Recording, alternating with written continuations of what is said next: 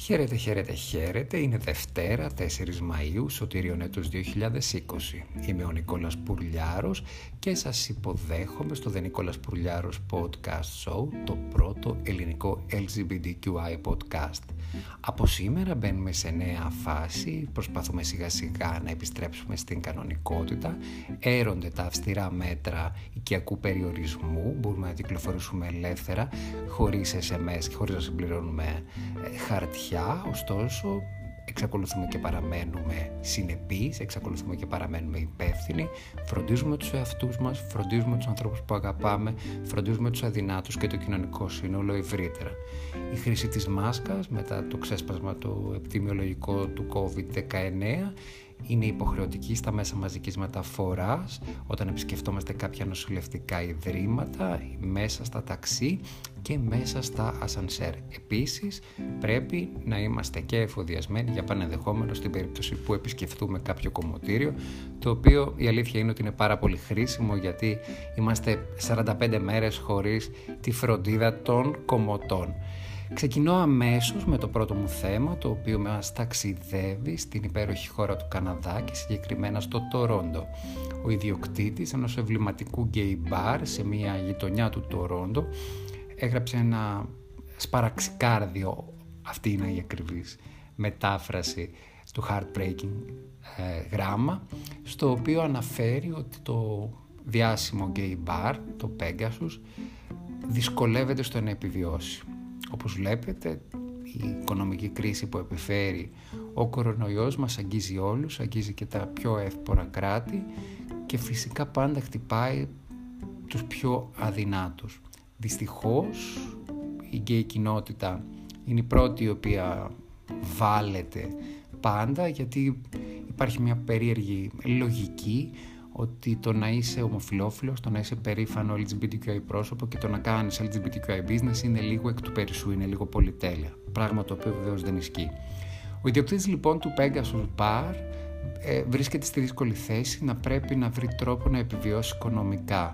Η οικονομική βοήθεια που έχει ανακοινωθεί από την κυβέρνηση του Καναδά δεν είναι αρκετή. Ο ίδιος πρέπει να επιλέξει ανάμεσα στο αν θα μπορέσει να πληρώσει τα ενοικιά του για τρεις μήνες ή να πληρώσει το προσωπικό χωρίς να μπορεί να εξυπηρετήσει τα ενοικιά του και σε μια συζήτηση που είχε με τον ιδιοκτήτη του χώρου, όχι της επιχείρησης, διαπίστωσε ότι δεν υπάρχει πολύ εύκολο πνεύμα συνεννόησης και ότι τα πράγματα θα είναι δύσκολα. Ο ίδιος αγωνιά όχι μόνο για το ειδικό του μέλλον, δουλεύει σε αυτή την επιχείρηση 10 χρόνια ως εργαζόμενος και τα τελευταία 9 είναι ιδιοκτήτης ακούτε και τα mail που χτυπάνε και ανησυχεί για το πώς θα πρέπει να ανακοινώσεις στο προσωπικό του, το οποίο φοβάται φυσικά, στο ότι δεν έχει δουλειά. Αν καταφέρει να ανοίξει την επιχείρηση και να την να λειτουργήσει, θα πρέπει μέλη του προσωπικού του να φύγουν.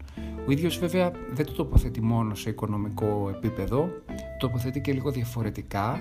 Λέει ότι το Pegasus Bar στη γειτονιά τους είναι κάτι παραπάνω από ένα μπαρ και η αλήθεια είναι αυτή. Ψάχνοντας λίγο στο διαδίκτυο βρήκα ότι είναι ουσιαστικά σαν το κέντρο μιας κοινότητας στο συγκεκριμένο προάστιο γιατί πάρα πολλά LGBTQI παιδιά, έφηβοι, ε, σπουδαστές, φοιτητές οι οποίοι βρίσκονταν σε δυσκολία και έπρεπε να βρουν τρόπο να επιβιώσουν μόνοι τους όταν είχαν προβλήματα με τους γονείς τους που δεν αποδέχονταν την ερωτική τους ταυτότητα, κατέφευγαν στο Pegasus Bar και είτε εργαζόντουσαν εκεί, είτε γνώριζαν κάποια άτομα τα οποία τους τακτοποιούσαν και έβρισκαν μια δουλειά για να περάσουν τη δύσκολη φάση της επιβίωσης. Επομένως, μέσα και από αυτό το παράδειγμα πρέπει να καταλάβουμε ότι την επόμενη μέρα πρέπει να είμαστε ενωμένοι, πρέπει να βοηθήσουμε όπου μπορούμε, να βοηθήσουμε και την LGBTQI κοινότητά μας γιατί ο αγώνας που δώσαμε όλοι μαζί για το κοινωνικό σύνολο είναι πάρα πολύ σημαντικός αλλά και ο αγώνας που δίνουμε που εξακολουθούμε και δίνουμε έχει να κάνει και για τη δική μας επιβίωση στο να εξακολουθήσουν να υπάρχουν οι χώροι όπου μπορούμε να είμαστε άνετα ο εαυτός μας όπου μπορούμε να συναντήσουμε μέλη της κοινότητάς μας όπου μπορούμε να γνωρίσουμε ανθρώπους οι οποίοι μπορεί να χρειάζονται τη βοήθειά μας και αυτό δεν μπορεί να είναι μόνο το διαδίκτυο. Χωρίς εμένα, χωρίς εσένα, δεν υπάρχει κοινωνικό σύνολο.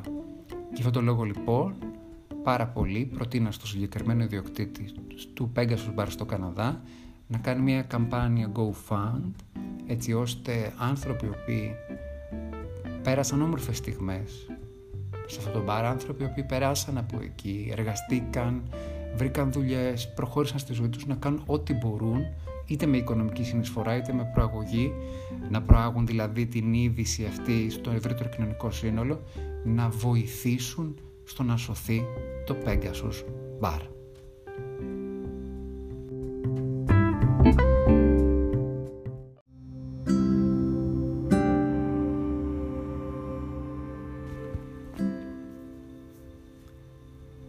Ταξίδι μας συνεχίζεται και πηγαίνουμε στην δημοκρατία της Γεωργίας, στην δημοκρατία της πρώην Σοβιετικής Ένωσης, όπου εκεί πριν από μερικές ημέρες μια transgender γυναίκα μπροστά στο Δημαρχείο της Τυφλίδας, της πρωτεύουσας της Γεωργίας, αυτοπυρπολήθηκε προκειμένου να ε, διαδηλώσει εμφατικά την αγωνία της για το μέλλον της transgender κοινότητας της Γεωργίας.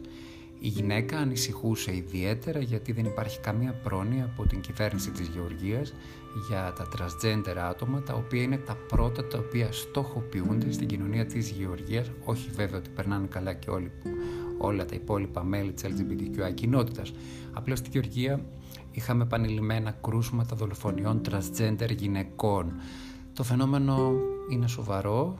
Η συγκεκριμένη κοπέλα οδηγήθηκε στο νοσοκομείο ευτυχώς διαπιστώθηκε ότι δεν είχε σοβαρά εγκάβματα, ωστόσο ο πέλεκης του νόμου είναι πολύ αυστηρός εκεί και αφότου βγήκε από το νοσοκομείο οδηγήθηκε ενώπιον της δικαιοσύνης και ουδής γνωρίζει τι ακριβώς θα έχει να αντιμετωπίσει νομικά. Δεν γνωρίζω κι εγώ ποιο είναι το ε, νομικό σύστημα στη Γεωργία. Το φαινόμενο το είχα δει πέρσι σε ένα ντοκιμαντέρ, πέρσι όπως σας έχω αναφέρει Εργάστηκα ως programmer, ως αναπληρωτής καλλιτεχνικός διευθυντής στο Outview Film Festival of Athens, το νούμερο 1 LGBTQI Film Festival της χώρας, το οποίο φέτος δυστυχώς λόγω κορονοϊού δεν πραγματοποιήθηκε. Είχαμε πέρσι φιλοξενήσει ένα ντοκιμαντέρ που, μικρού μήκους, 15 λεπτών, με τον τίτλο The Prisoner of the Society, το οποίο μιλούσε για μια transgender γυναίκα που ζούσε φυλακισμένη για αρκετά χρόνια στο διαμέρισμά της, δεν ήταν εύκολο να κυκλοφορήσει γιατί φοβόταν για την ασφάλειά της. Όλο το ντοκιμαντέρ γυρίστηκε στο διαμέρισμά της. Η Αντελίν, έτσι την ονομάζουν, έτσι ονομάζεται, ονειρευόταν να καταφέρει να διασχίσει μια διαδρομή να πάει μέχρι την Αμερικανική πρεσβεία και να αιτηθεί άσυλο, να αιτηθεί να φύγει στην Αμερική για να μπορέσει να κάνει την αλλαγή, της, αλλαγή φύλου και να ζήσει σαν άνθρωπος, σαν γυναίκα που είναι, με ανθρωπιά. Και παρόντες στο ντοκιμαντέρ ήταν και η γονείς της, η μητέρα της, μια υποτακτική γυναίκα η οποία υποτάσσεται στο σύζυγο γιατί είναι θεμελιωδώς πατριαρχική κοινωνία της Γεωργίας και ένας πατέρας σκληρός, άτεγκτος, ψυχολογικά βίαιος και σωματικά από ό,τι αναφέρεται στο ντοκιμαντέρ και κάποια στιγμή ο σκηνοθέτης σε ένα σχόλιο του με voice over βάζοντας δηλαδή από πάνω τη φωνή του είχε πει ότι καθώς γράφαμε τις σκηνές φοβήθηκα ότι θα επιτεθεί στην Αντελίν. Τρομακτικό. Αν σκεφτεί κανείς ότι υποτίθεται ότι αυτοί οι οποίοι θέλουν να λέγονται γονείς πρέπει να αγαπούν και να στηρίζουν τα παιδιά τους για όλη τους τη ζωή.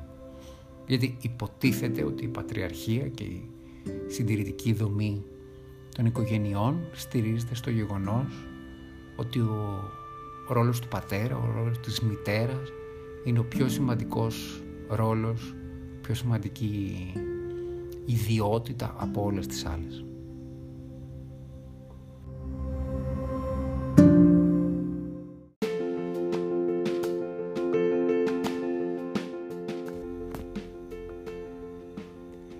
Όμως η επικαιρότητα δεν είναι μόνο τα αρνητικά και καλό είναι να εστιάζουμε στα θετικά, τα αρνητικά τα λέμε για να παραδειγματιζόμαστε, για να μαθαίνουμε, για να αφυπνιζόμαστε, για να μην αφαιθούμε ποτέ, γιατί όπως έχουμε πει και σε άλλο επεισόδιο έχουμε κατακτήσει σημαντικά πράγματα στην LGBTQI κοινότητα, αλλά αν ξεχάσουμε τη στιγμή που θα ξεχάσουμε ό,τι κατακτήσαμε, τους αγώνες με τους οποίους τους κατακτήσαμε, αυτά που κατακτήσαμε και τους ανθρώπους οι οποίοι υπήρξαν προμετωπίδα, θα έρθουν οι άλλοι, και ξέρουμε πάρα πολύ καλά ποιοι είναι οι άλλοι, φασιστικής νοοτροπής, οι νεοσυντηρητικοί, όπως θέλετε πείτε τους, θα έρθουν και θα μας τα πάρουν όλα. Έτσι λοιπόν πηγαίνω και πάλι στον Καναδά με ένα θετικό νέο, ένας πατέρας έκανε πάρτι. Γιατί όμως έκανε πάρτι; Για να γιορτάσει την πρώτη ημέρα που ο 16χρονος transgender γιος του άρχισε τη θεραπεία, ε, άρχισε θεραπεία τεστοστερόνης, δηλαδή άρχισε την διαδικασία για την διόρθωση φύλου. Και επειδή ένιωσε ευτυχισμένος το ότι το παιδί του θα μπορεί μελλοντικά η ψυχή του να κατοικεί στο σώμα στο οποίο θέλει, το οποίο νιώθει ότι είναι, έκανε πάρτι το γνωστοποίησες στο Twitter, έδωσες συμβουλές σε άλλους γονείς και υπογράμμισε αυτό το οποίο δεν θα σταματήσει ποτέ να το λέει αυτό το podcast, το The Νικόλας Πουρλιάρος Podcast Show, ότι είναι πάρα πολύ σημαντική η οικογενειακή υποστήριξη. Είναι πάρα πολύ σημαντική. Βεβαίως, να είμαστε ακριβείς, εφόσον δεν υπάρχει, είναι πάρα πολύ σημαντικό η κοινότητα, οι φίλοι, να σταθούμε δίπλα σε τέτοια άτομα και να τα αγκαλιάσουμε και να τα αγαπήσουμε για να μπορέσουμε να φτιάξουμε για αυτούς τους ανθρώπους μια ζεστασιά, μια θαλπορή σαν να πρόκειται για μια καινούργια οικογένεια, σαν να πρόκειται για την αληθινή οικογένεια. Το έχει ξαναπεί άλλωστε και ο Μόπιν, αυτός ο σπουδαίος συγγραφέας που έγραψε το βιβλίο The Tales of the City που έγινε και φοβερή σειρά στο Netflix και θα αναφερθούμε κάποια στιγμή. Όλοι έχουμε μια βιολογική οικογένεια, αλλά στην εξέλιξη του χρόνου αναζητούμε τη λογική μας οικογένεια. Υπάρχουν βεβαίως και ορισμένοι τυχεροί, όπως αυτό το παλικάρι, το οποίο στα 16 του ξεκινάει τη θεραπεία με τεστοστερόνη, ξεκινάει τη διαδικασία μετάβασης στο σώμα που επιθυμεί, με έναν πατέρα υποστηρικτικό να του κάνει πάρτι και να το γνωστοποιεί στο Twitter και εμείς δεν μπορούμε παρά να τον χειροκροτήσουμε και να του πούμε ένα πολύ μεγάλο ευχαριστώ γιατί γίνεται ένα πολύ θετικό παράδειγμα για την LGBTQI κοινότητα.